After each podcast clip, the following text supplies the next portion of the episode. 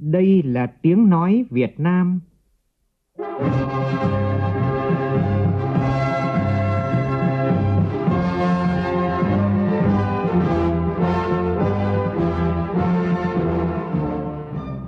là tiếng nói Việt Nam, phát thanh từ Hà Nội, thủ đô nước Cộng hòa xã hội chủ nghĩa Việt Nam.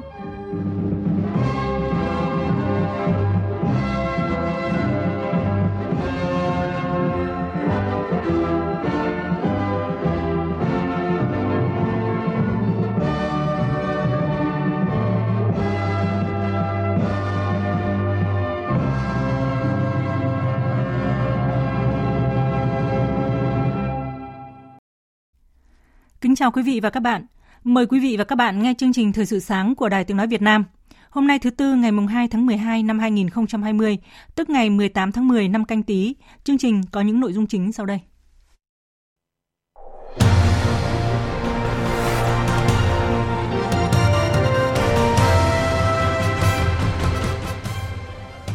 Hôm nay kỷ niệm lần thứ 45 Quốc khánh nước Cộng hòa Dân chủ Nhân dân Lào và 100 năm ngày sinh Chủ tịch Cây Sòn Phôn Vi Hàn.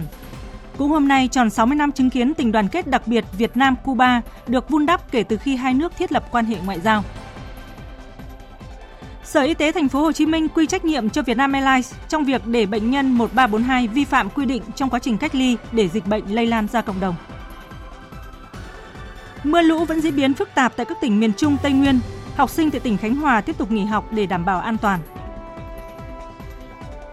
Trong phần tin quốc tế, Tổng thống đắc cử Mỹ Joe Biden công bố danh sách các thành viên đầu tiên của đội ngũ cố vấn kinh tế cũng như kế hoạch ứng phó với dịch bệnh COVID-19. Chủ tịch Ủy ban châu Âu von der Leyen muốn Tòa án Công lý châu Âu vào cuộc để giải quyết bất đồng về gói ngân sách và quỹ phục hồi Liên minh châu Âu giai đoạn 2021-2027.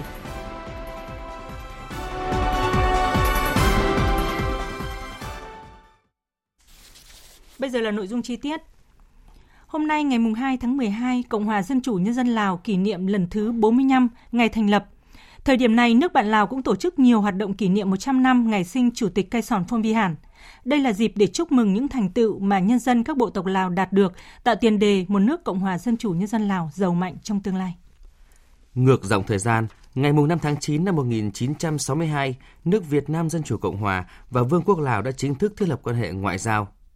Tháng 12 năm 1975, cách mạng Lào thành công, nước Cộng hòa Dân chủ Nhân dân Lào được thành lập. Ngày 18 tháng 7 năm 1977, Hiệp ước hữu nghị và hợp tác Việt Nam-Lào đã được ký kết. Mối quan hệ hữu nghị truyền thống, tình đoàn kết đặc biệt và sự hợp tác toàn diện Việt Nam-Lào do Chủ tịch Hồ Chí Minh và Chủ tịch Cây Sòn Phôn Vi hẳn cùng các thế hệ lãnh đạo và nhân dân hai nước dày công vun đắp đã trải qua thử thách của thời gian và lịch sử đấu tranh cách mạng của hai đảng, hai nước và nhân dân hai nước ngày càng được củng cố, phát triển, mở rộng, đi vào chiều sâu trên mọi lĩnh vực. Lào là một trong những nước có tốc độ tăng trưởng kinh tế cao trong ASEAN và duy trì mức khoảng 6,5% mỗi năm trong những năm gần đây. Quan hệ kinh tế thương mại Việt-Lào cũng ngày càng phát triển và tăng trưởng. Nhân kỷ niệm lần thứ 45 năm Quốc khánh nước Cộng hòa Dân chủ Nhân dân Lào và 100 năm ngày sinh Chủ tịch Cây Sòn Phôn Vi Hẳn, Việt Nam hết sức vui mừng trước những thành tựu to lớn mà Đảng, Nhà nước và nhân dân Lào anh em đã đạt được trong suốt chặng đường phát triển đất nước. Sự phồn thịnh và phát triển của nước bạn Lào cũng là tiền đề thúc đẩy hơn nữa mối quan hệ hợp tác Việt-Lào ngày càng bền chặt. Vào tối qua tại Hà Nội, Đại sứ quán nước Cộng hòa Dân chủ Nhân dân Lào tại Việt Nam tổ chức chiêu đãi nhân kỷ niệm 45 năm Ngày Quốc khánh nước Cộng hòa Dân chủ Nhân dân Lào.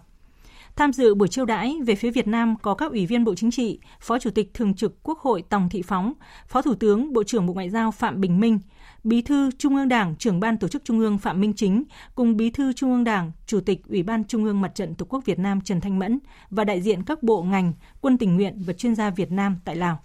Tin của phóng viên Phương Thoa. Phát biểu tại buổi chiêu đãi, Đại sứ Cộng hòa Dân chủ Nhân dân Lào tại Việt Nam Sảnh Phết Hùng Bun Nhuông nhấn mạnh, trong bối cảnh dịch COVID-19 đang gây ra những tác động tiêu cực tới khu vực, trong đó có Lào và Việt Nam, nhưng trong thời gian qua hai nước vẫn nỗ lực hết mình để không ngừng củng cố và phát triển mối quan hệ hợp tác Lào-Việt Nam trên tất cả các lĩnh vực. Hiện Việt Nam là nước đầu tư thứ ba tại Lào, kim ngạch thương mại hai chiều tăng đều hàng năm, hợp tác giáo dục giao lưu nhân dân không ngừng được mở rộng. Đồng chí Sảnh Phết Hùng Buôn Nhuông mong muốn thời gian tới mối quan hệ hữu nghị vĩ đại tình đoàn kết đặc biệt và sự hợp tác toàn diện giữa hai đảng, hai nhà nước và nhân dân hai nước Lào Việt Nam mãi mãi xanh tươi đời đời bền vững. Phát biểu tại buổi chiêu đãi, gửi tới lãnh đạo Đảng, Nhà nước và nhân dân Lào anh em những tình cảm thắm thiết và những lời chúc mừng nồng nhiệt nhất. Phó Chủ tịch Thường trực Quốc hội Tòng Thị Phóng nhấn mạnh, Đảng và Nhà nước Việt Nam với chính sách nhất quán luôn dành ưu tiên cao nhất để không ngừng củng cố và vun đắp cho mối quan hệ hữu nghị, vĩ đại, tình đoàn kết đặc biệt và sự hợp tác toàn diện giữa Việt Nam, Lào. Trải qua 45 năm, dưới sự lãnh đạo sáng suốt và tài tình của Đảng Nhân dân Cách mạng Lào, nhân dân các dân tộc Lào anh em đã giành được nhiều thắng lợi và nhiều thành tựu to lớn toàn diện có ý nghĩa quan trọng trong sự nghiệp xây dựng, phát triển và bảo vệ Tổ quốc. Đời sống của nhân dân Lào anh em không ngừng được cải thiện, quan hệ đối ngoại rộng mở, vai trò và vị thế của đất nước Lào anh em không ngừng được nâng cao trên trường quốc tế. Đảng, nhà nước và nhân dân Việt Nam rất phấn khởi và tự hào, nhiệt liệt chúc mừng những thắng lợi to lớn, toàn diện và có ý nghĩa lịch sử đó của các đồng chí. Coi đó là thành công, là niềm vui chung của hai nước Việt Lào chúng ta. Phó Chủ tịch Thường trực Quốc hội Tòng Thị Phóng chúc nhân dân Lào anh em dưới sự lãnh đạo sáng suốt của Đảng Nhân dân Cách mạng Lào, đứng đầu là Tổng Bí thư Chủ tịch nước Bùi Nhang Volachit tiếp tục giành được những thắng lợi mới to lớn hơn nữa trong công cuộc xây dựng, phát triển và bảo vệ đất nước, thực hiện thắng lợi nghị quyết Đại hội lần thứ 10 của Đảng Nhân dân Cách mạng Lào, tiến tới Đại hội lần thứ 11 của Đảng Nhân dân Cách mạng Lào thành công rực rỡ.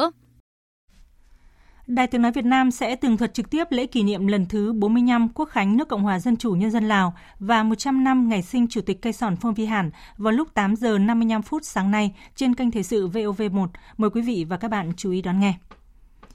Thưa quý vị và các bạn, ngày hôm nay cũng là một mốc son trong quan hệ Việt Nam-Cuba khi vừa tròn 60 năm ngày hai nước chính thức thiết lập quan hệ ngoại giao mùng 2 tháng 12 năm 1960. Dù cách xa nhau nửa vòng trái đất, nhưng tình hữu nghị Việt Nam-Cuba vẫn gắn bó bền chặt và trở thành tài sản vô giá đối với hai quốc gia dân tộc. Nhân dịp kỷ niệm quan trọng này, biên tập viên Thu Hà có bài viết Vun đắp tình đoàn kết đặc biệt Việt Nam-Cuba. Mời quý vị và các bạn cùng nghe. Trên thế giới, hiếm có mối quan hệ hữu nghị nào lại đặc biệt như quan hệ giữa hai nước Việt Nam-Cuba. Các vị lãnh tụ cách mạng tiền bối là Hồ Chí Minh, Jose Marti, Fidel Castro đã gieo những hạt giống lành cho mối quan hệ này đơm hoa kết trái. Kể từ khi hai bên thiết lập quan hệ ngoại giao, Cuba là nước đi đầu trong phong trào nhân dân thế giới, ủng hộ cuộc đấu tranh giành độc lập dân tộc và xây dựng đất nước của Việt Nam, với việc viện trợ nhiều trang thiết bị, thực phẩm, thuốc men và cử hàng nghìn chuyên gia sang giúp đỡ Việt Nam. Trong khi Việt Nam cũng luôn dành cho Cuba sự ủng hộ trí tình với lập trường trước sau như một khi nước này phải đương đầu với những khó khăn về kinh tế xã hội. Điều đó đã góp phần tạo nên nền tảng vững chắc cho quan hệ Việt Nam-Cuba như lời khẳng định của Thủ tướng Nguyễn Xuân Phúc.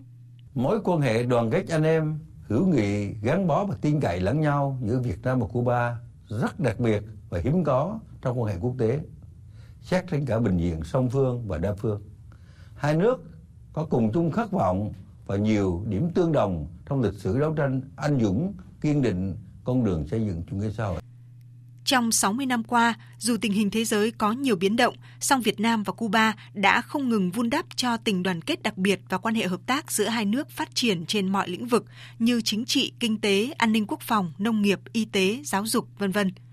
Chuyến thăm Cuba của Tổng Bí thư Nguyễn Phú Trọng vào năm 2018 đã trở thành đòn bẩy quan trọng đưa quan hệ đặc biệt giữa hai nước sang giai đoạn phát triển mới, ngày càng đi vào chiều sâu và hiệu quả.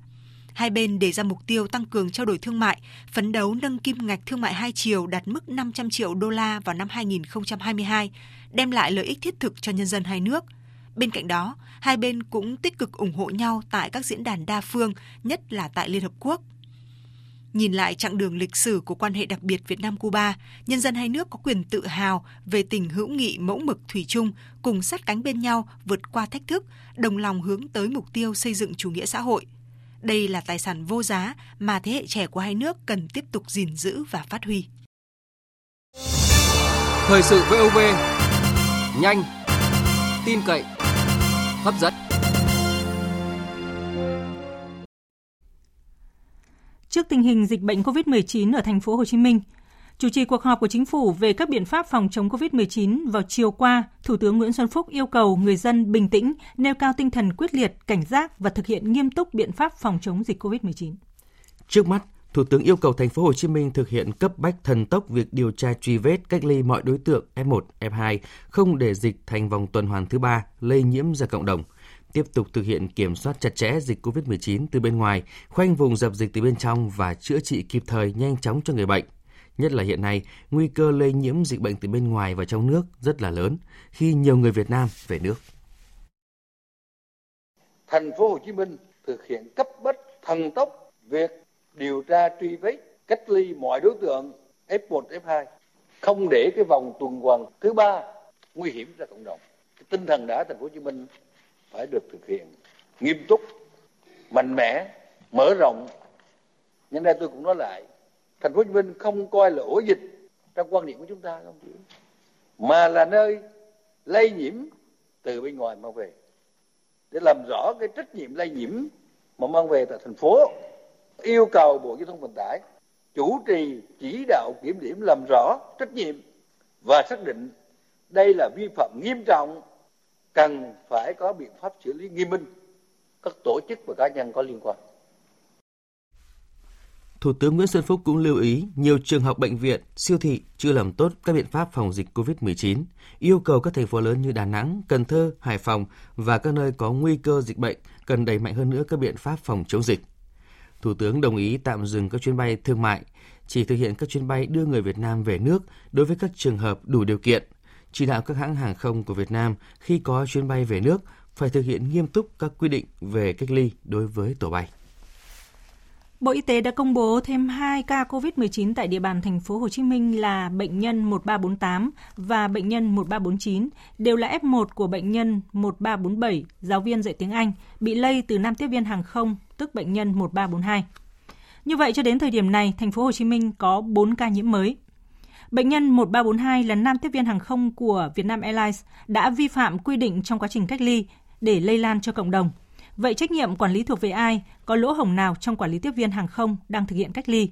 Đây là nội dung xoay quanh cuộc họp báo chiều qua do Sở Y tế thành phố Hồ Chí Minh phối hợp với Sở Thông tin và Truyền thông thành phố tổ chức. Tin của phóng viên Kim Dung và Việt Hùng, thường trú tại thành phố Hồ Chí Minh. Nói về vấn đề trách nhiệm, Giám đốc Trung tâm Kiểm soát Bệnh tật thành phố Hồ Chí Minh Nguyễn Trí Dũng cho biết, khu cách ly tập trung của Vietnam Airlines tại số 115 Hồng Hà, quận Tân Bình đã được cấp phép là khu cách ly tập trung cho riêng các tổ bay của Vietnam Airlines do chính hãng này đứng ra tổ chức quản lý, còn ngành y tế thực hiện công tác giám sát về hồ sơ, quy trình thực hiện. Người được cách ly phải tuân thủ quy định và cũng phải ký bản cam kết thực hiện đúng các quy định này. Bên cạnh đó, địa phương cũng có trách nhiệm giám sát theo dõi sức khỏe của người được cách ly.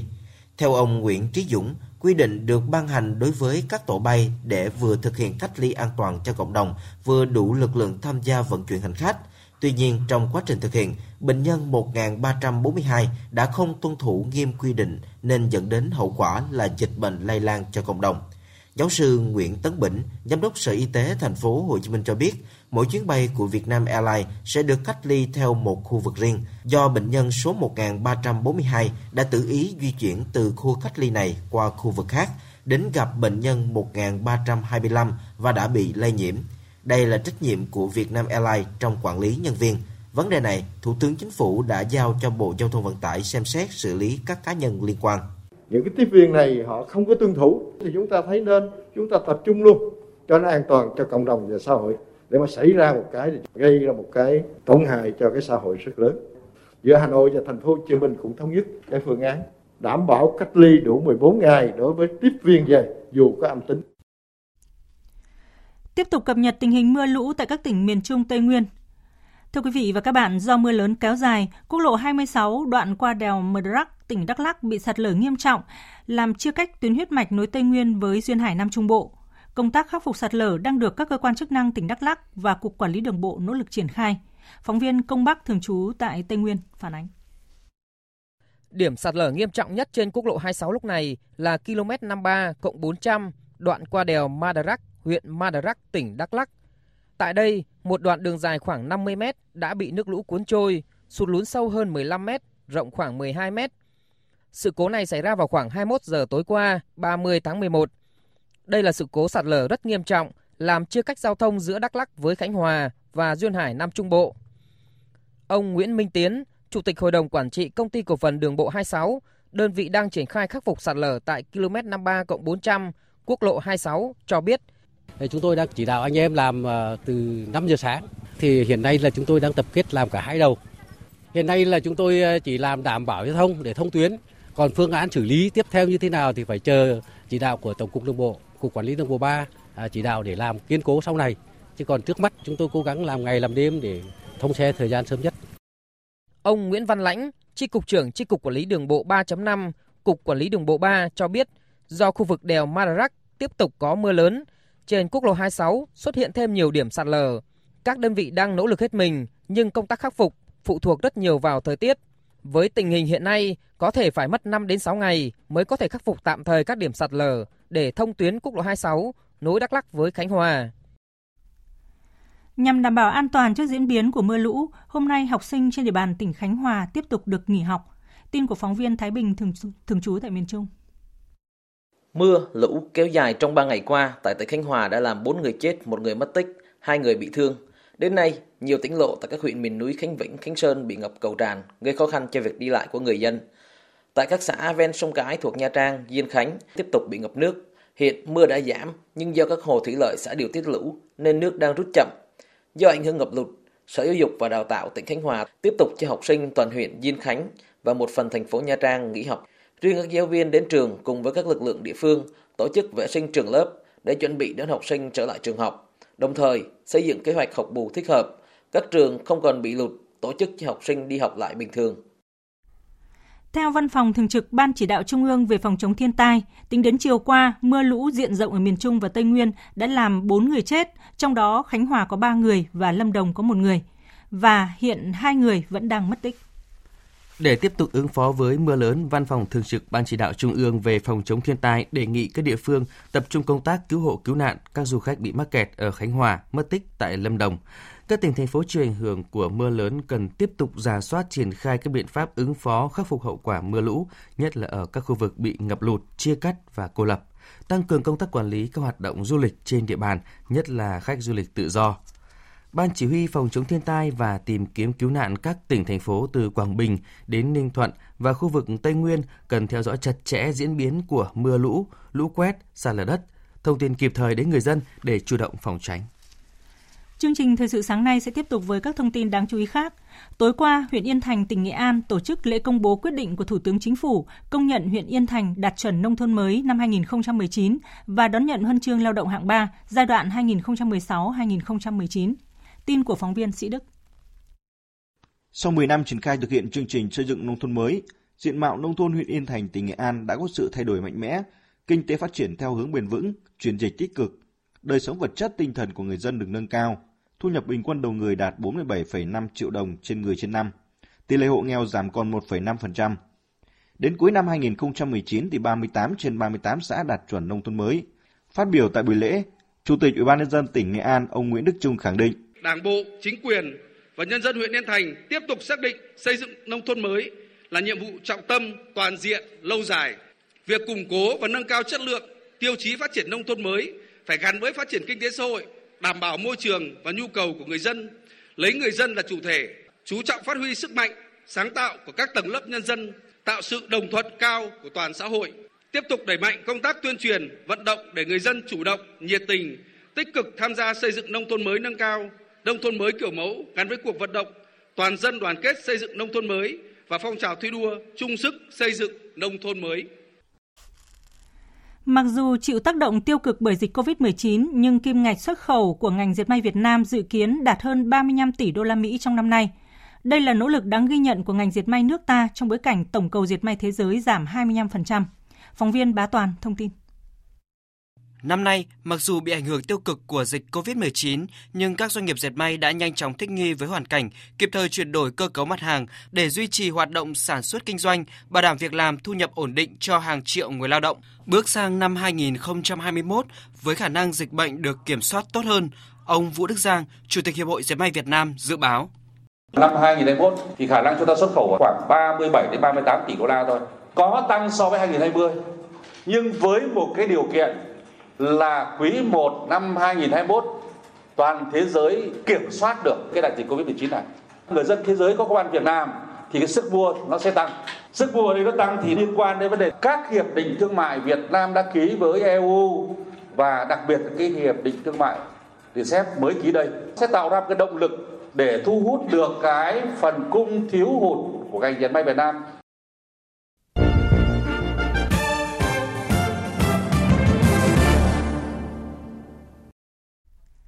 Chuyển sang phần tin quốc tế, Bộ trưởng Tư pháp Mỹ vừa cho biết cơ quan này không phát hiện chứng cứ về gian lận cử tri nào có thể ảnh hưởng tới kết quả cuộc bầu cử Tổng thống Mỹ. Phóng viên Phạm Huân, thường trú tại Mỹ, đưa tin. Thông tin này được Bộ trưởng Tư pháp Mỹ William Barr công bố trong cuộc phỏng vấn với hãng tin AP. Bộ Tư pháp và Bộ An ninh Nội địa đã điều tra cáo buộc có gian lận theo hệ thống và hệ thống máy móc được lập chương trình nhằm thay đổi kết quả bầu cử. Tuy nhiên, các cơ quan này không tìm thấy chứng cứ nào về điều này.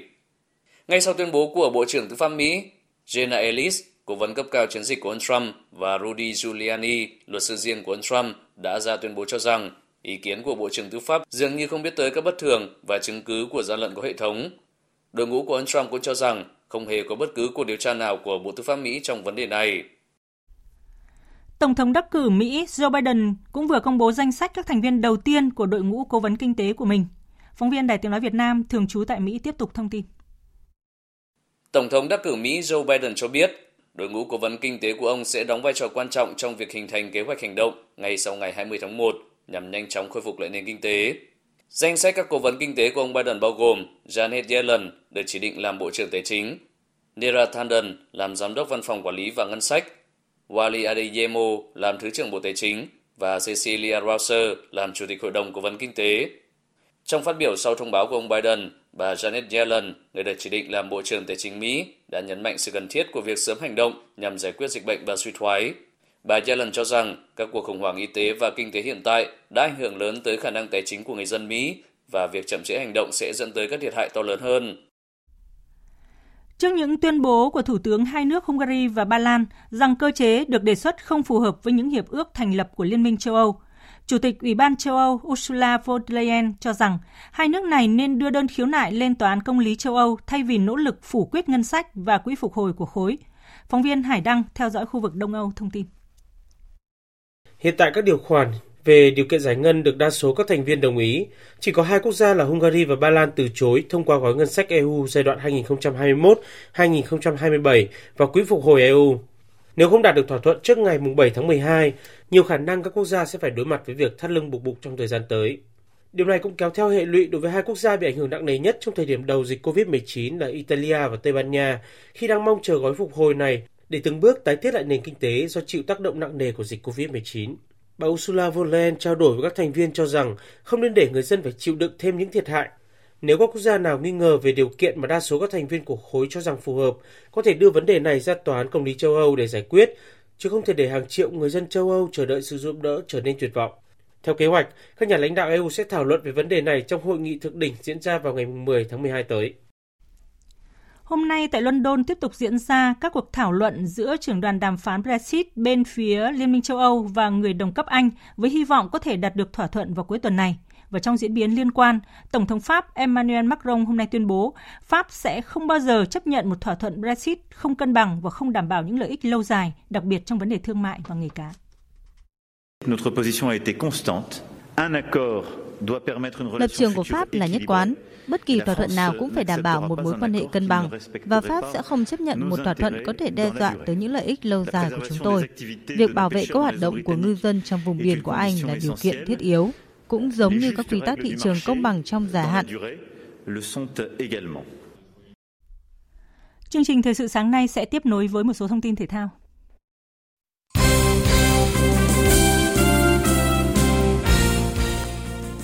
Dạng sáng nay, Cúp C1 châu Âu Champions League diễn ra các lượt trận ở lượt đấu thứ 5 bảng A, B, C, D. Tâm điểm là cuộc đọ sức giữa Bayern Munich và Atletico Madrid ở bảng A. Bayern Munich đã chính thức giành vé đi tiếp từ lượt đấu trước với 12 điểm tuyệt đối. Tuy nhiên Atletico Madrid thì chưa và buộc phải đánh bại đối thủ mới có thể nuôi hy vọng vào vòng knockout. Hiện đại diện Tây Ban Nha đã có 5 điểm, hơn đội xếp thứ ba bảng A, Lokomotiv Moscow 2 điểm. Ở bảng B, Sparta bất ngờ giành chiến thắng 2-0 trước đại diện Tây Ban Nha, câu lạc bộ Hoàng gia Real Madrid. Trận đấu giữa Ganbach với Inter Milan có tỷ số 2-3, phần thắng nghiêng về đại diện nước Italia. Đến lúc này, về cơ bản, các giải vô địch quốc gia ở Đông Nam Á đã tìm được đại diện tham dự AFC Champions League năm tới. Với ngôi vô địch mùa giải năm nay, Viettel sẽ lấy suất tham dự AFC Champions League duy nhất của Việt Nam. Ngoài ra còn có Malaysia, Singapore và Myanmar.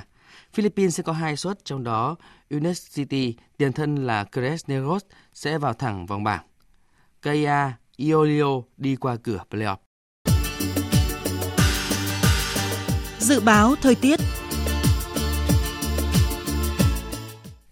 Phía Tây Bắc Bộ, ngày nắng, đêm không mưa, gió nhẹ, sáng và đêm trời rét, nhiệt độ từ 15 đến 25 độ. Phía Đông Bắc Bộ và Thanh Hóa nhiều mây không mưa, trưa chiều giảm mây, hưởng nắng, gió Đông Bắc cấp 2, cấp 3, sáng và đêm trời rét, nhiệt độ từ 17 đến 23 độ.